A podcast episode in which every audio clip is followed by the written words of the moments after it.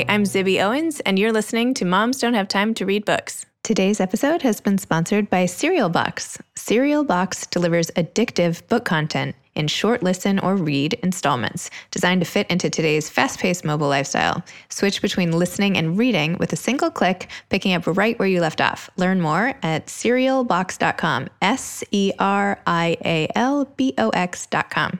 Anissa Gray is the author of debut novel The Care and Feeding of Ravenously Hungry Girls. Originally a print journalist at Reuters, Anissa moved to broadcast journalism and became a writer, editor, and producer at CNN, for which she received Emmy and DuPont Awards. A graduate of Western Michigan University, she received her master's in English from NYU. Hi, Anissa. How are you? I'm good. How are you, Zibby? I'm good. Thanks so much for coming on Moms Don't Have Time to Read Books. Thank you for having me. Would you mind telling listeners what the care and feeding of ravenously hungry girls is about? Mm, it's about what happens to a family after its matriarch and her husband are sent to prison after defrauding their town. Her two sisters are forced to return home to deal with the fallout and care for the couple's two troubled teenage daughters. I think what you see as the narrative unfolds is a family moving through the challenges of forgiveness in some imperfect, but I think ultimately hopeful ways. Totally. It was so good. Thank you. So You're much. welcome. Oh, sure. So, this is your debut novel after a career that you've spent in print and broadcast journalism. What made you turn to fiction writing at this stage in your career, and why did you start with this particular story, this book? What made me change? Um, I've, I've wanted to be a novelist ever since I was a kid. So, growing up, I was a big reader, but I also enjoyed writing stories just for myself. But when I went away to college and graduated with student loan debt and all other associated costs of life, I realized that I needed a paying job. So I went in the direction of journalism, which I loved. But I reached a point in my career a few years ago when I started to feel a little mm-hmm. bit burned out. And that's when I revisited that, you know, sort of childhood and adolescent dream of being a writer. And how did you end up picking this title? Mm, the Care and Feeding of Ravenously Hungry Girls. Yes. This title was born with my initial idea for this book. So when I sat down to write this book, what you have in your hands now or what you've read, that's not the book I intended to write. The book I intended to write was about the character Viola and mm-hmm. her life dealing with an eating disorder and the aftermath of that. So the title attached quite well to that. But the story just wasn't coming together. I was just sort of flat on the page. So what I did was took a step back and started to view her through the lens of family. And when I did that, it just it became a much broader and richer story. But the title still stuck because one of the things you learn in treatment for an eating disorder is that it is not about the food. It's about those hollow places. And you see that in the other siblings as well. Hmm.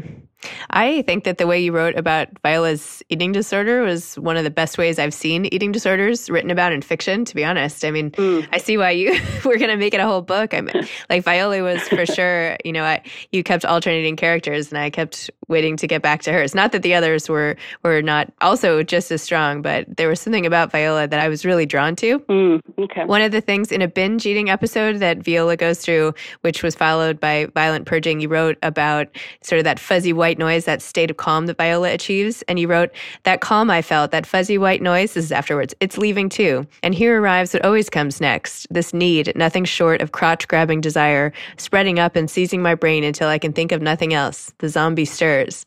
And then later you write, The zombie walks. There's no taking this dead eyed monster down with a good headshot, a good blast of rational thought. I'm alive with it, pulsing with adrenaline, desire, and dread.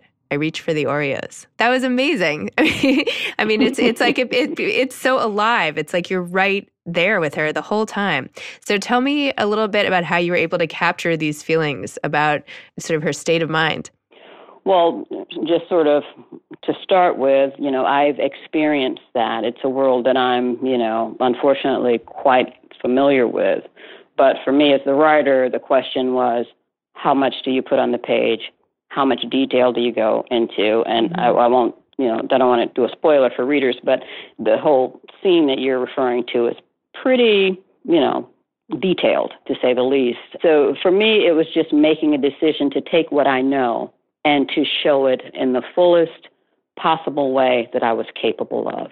Well, I'm really grateful that you shared it because I know so many people go through the same thing and often feeling alone is one of the, you know, consequences of that and being able to read about someone else's struggle is is so helpful. So I'm I'm really glad you put it down there. Even as fiction. Thank you. Eating disorders are yeah, like most things very private disorders, but more common than, you know, most people are than most people know. I did my senior thesis in psychology about eating disorders, just FYI. So, okay, so you you know you know what I'm saying. I know what you're saying.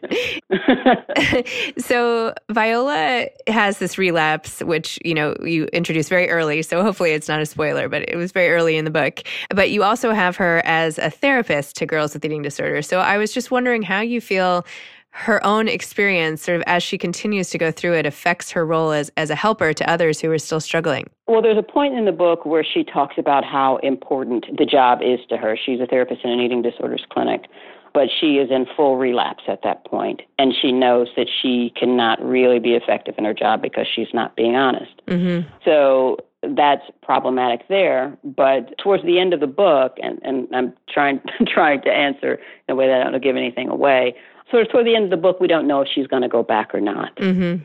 And um, so I'm not entirely sure if she feels like she's able to be useful, at least at that point in her life and in her efforts to recover after relapse. I feel like having a therapist who sort of knows what you're going through. It's like if you see someone about parenting and they have kids, mm-hmm. it, I don't know. I think mm-hmm. you it doesn't have to, but I think it can help. I don't know. No, I, I, I think you're right. I mean, that's one of the reasons group therapy is so effective. At least it was for me in my in my treatment experience because you're sitting in a room and you're describing something that not a lot of people understand, and you don't have to give any backstory. You don't have to explain yourself. Mm-hmm. You can just talk, and yep. people understand you. So I feel like there's so many mixed things about treatment for all sorts of, you know, mental illnesses and disorders. And I thought the scene that you created at the Burger King when Viola's having, you know, flashing back to this meal she had with her dad and is trying to open up to him and he says to her, "Don't be acting no fool up there with your teachers. Ain't no such thing as depressed. You just make it your business to get something in your head. You hear me?" And I felt like that was so just, I don't know, representative of the many people who feel like, okay, you're depressed, just snap out of it. Yeah. But of course, that's not what it, depression is about at all. And it just sort of can make the person feel worse. Yeah. So I really, I liked how you did that. What do you think people should do who are depressed but have to, you know, encounter loved ones who thinks it's all just a matter of making up your mind not to be that way? Mm, I, I, think the best a person can do is to go and get uh, good uh, trusted, competent help for themselves because it's just true that a lot of people don't understand that depression is a real disorder. It, it's a real thing. It's not, you know, putting on. It's not. It, it goes beyond being sad, mm-hmm. and a lot of people don't understand that. So, to talk a little about Althea and Proctor as sort of the main couple who, in the very beginning, end up, you know, you see them as transgressing and committing this crime. When Proctor sends lyrics to Althea through the mail. He says, You and I are charged with this to hold the essence of a kiss, to take these broken plans and make them rhyme. So I'm wondering, do you think Althea was able to do that successfully at all? One of the things I think about the book, and sort of broadly speaking, is that you don't really get a neat tie up at the end mm-hmm. for these characters, but I think you get enough at the end to see that it is possible, that their trajectory has changed in a way that they may be moving in a different direction, a much more positive direction. And I think that's true at the end with Althea. Now, can I say for sure? I'd love to hear what readers think. But in my mind, as the writer, I feel that at the end of the book, Althea is set up to pursue a different course, a much more positive one. Yeah, I agree. I agree with you. Thank you. No problem. so you spent a bunch of time in the book with Althea in a prayer group in in prison, and you developed this character Mercedes along with her. And I was wondering what you think the role of religion is here or in the book, what you were trying to to say about it, if anything. Well, I think a lot of that is just sort of. I am the daughter of a preacher. I mm. don't follow the faith that I was raised with, but I still understand it, and I see how transformative it has been for people I've known. So I think some of that is sort of transferred here into the book, sort of my understanding of religion and, what I've seen it and how I've seen it sort of help people who are in difficult periods. So in this book, I think there's sort of a broad look at faith. Althea is not really a person of faith, and she, you know, makes her way and she finds her comfort in her way. In the case of Mercedes, she is a, a person of faith, and it means a lot for her, and it is helping her through a very difficult time. So I, I see it as sort of one of the many ways where sort of the care part of care and feeding comes into play. Hmm. So, just broadly, did you enjoy writing this novel? Like, what was it like for you after wanting to do it for so long and then just deciding to do it? Was it fun? Uh, it, it, it, had its moments. Uh, there, you know, during the it took about three years, and over the course of that time, you know, there were starts and stops. The big one being, you know, starting off with a completely different book and six months in, like, eh, it's not that book and throwing all that away. That wasn't fun. No. Um, but that, that, doesn't sound like fun. no, it wasn't. but, but sort of finding your way and watching these characters sort of come alive on the page, that part of writing is absolutely priceless. Your characters were particularly alive to me. Versus, I mean, I know I read like tons and tons of books, but for some reason, when I would put the book down and go about my life and do something else, I kept being like, "Ooh, I wonder like what Proctor's up to today in jail." Like I kept thinking about. They felt so real to me. It was. It's like almost a little creepy. I. I don't know. Now I need. Now I need like a continuing story of them or something. I don't know. No, that's good. That's good to hear. Then they're doing exactly what they're, yeah. they're supposed to do. I'm like, what's up with Kim? What's going on? Anyway, so when and where did you write this book? Like, are you a go to the library type of person? I know you. I saw a video where you were sort of extolling the the values of libraries, but is that where you like to write, or do you write at home? I write mostly at home. Writing this book, it was sort of a, a journeywoman's adventure. I started out writing in a spare room we have on a those TV tables, you know, mm-hmm, kind of yeah. scrunched up there. So I started there, and then we decided to renovate that room. So I was cast out to the library where I worked uh, a good deal of the time. And, and then I would sometimes work at the kitchen table. And eventually I, you know, went and worked in the renovated spare room.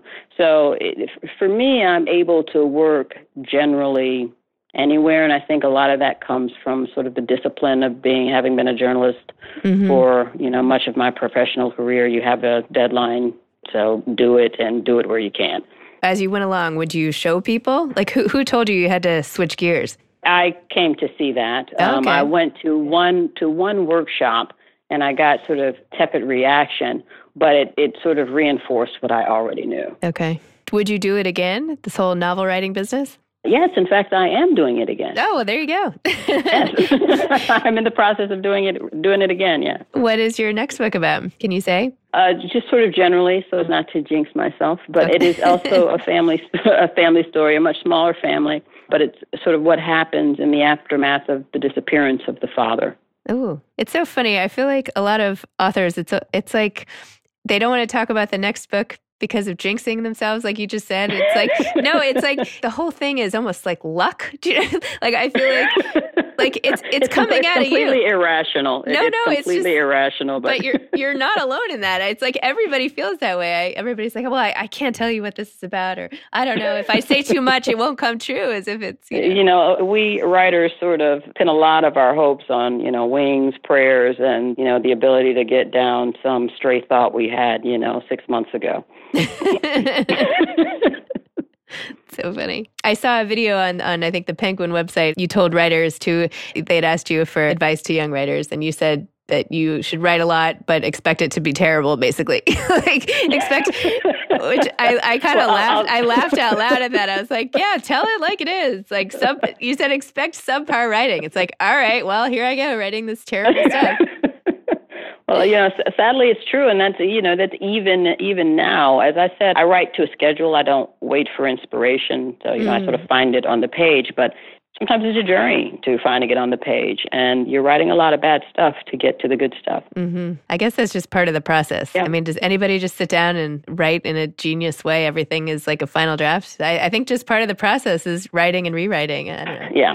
Writing is rewriting, and they say that you know for a reason. It's not just a cliche. And you are a huge fan of reading and the importance of reading, as I am as well, which is great. Mm-hmm. it's like why I do this. have you read anything good lately, or do you have any books you would recommend or that influenced you a lot? one of the books I just finished reading was Manhattan Beach by mm. Jennifer Egan, and mm-hmm. I would recommend that book wholeheartedly. And as a companion to that, I would recommend her book before that, Visit from the Goon Squad. They are two completely different books that show just an, the incredible range of one writer. So if you're sort of interested in A, a good story, you'll find that in both of those books, and B, watching a master at work, read those two books. I read Manhattan Beach, but I did not read Visit from the Goon Squad. But it's here. I have it. So it's a complete it's a completely different book. It's it's something. And why do you think reading is so important? Sell sell busy moms on on why it's worth it to spend the time reading. well, you know, one of the things I say about reading is that it allows you to inhabit a different world, which is which is fun for you as the reader. But one of the benefits of that is that it helps you connect with people and experiences that aren't your own. And through that, we build empathy. I think we, we are more inclined to listen to and care for one another more when we're, you know, interested in we're respecting the fact that not everyone is like us and, and they may be different for some specific reasons. So I, I think it just sort of makes society better to have, have it peopled with people who read a lot. Excellent. Well, thank you so much for coming on Moms Don't Have Time to Read Books. I really appreciate your sort of candid answers and all the time you spent. thank you very much. All right. Thank you. Bye-bye. Bye. Today's episode was sponsored by Serial Box, S C R I A L B O X.com, serialbox.com, delivering addictive book content in short listen or read installments. Thanks to Ryan and Steve at Texture Sound for the audio editing and mixing. Thanks for listening to Moms Don't Have Time to Read Books.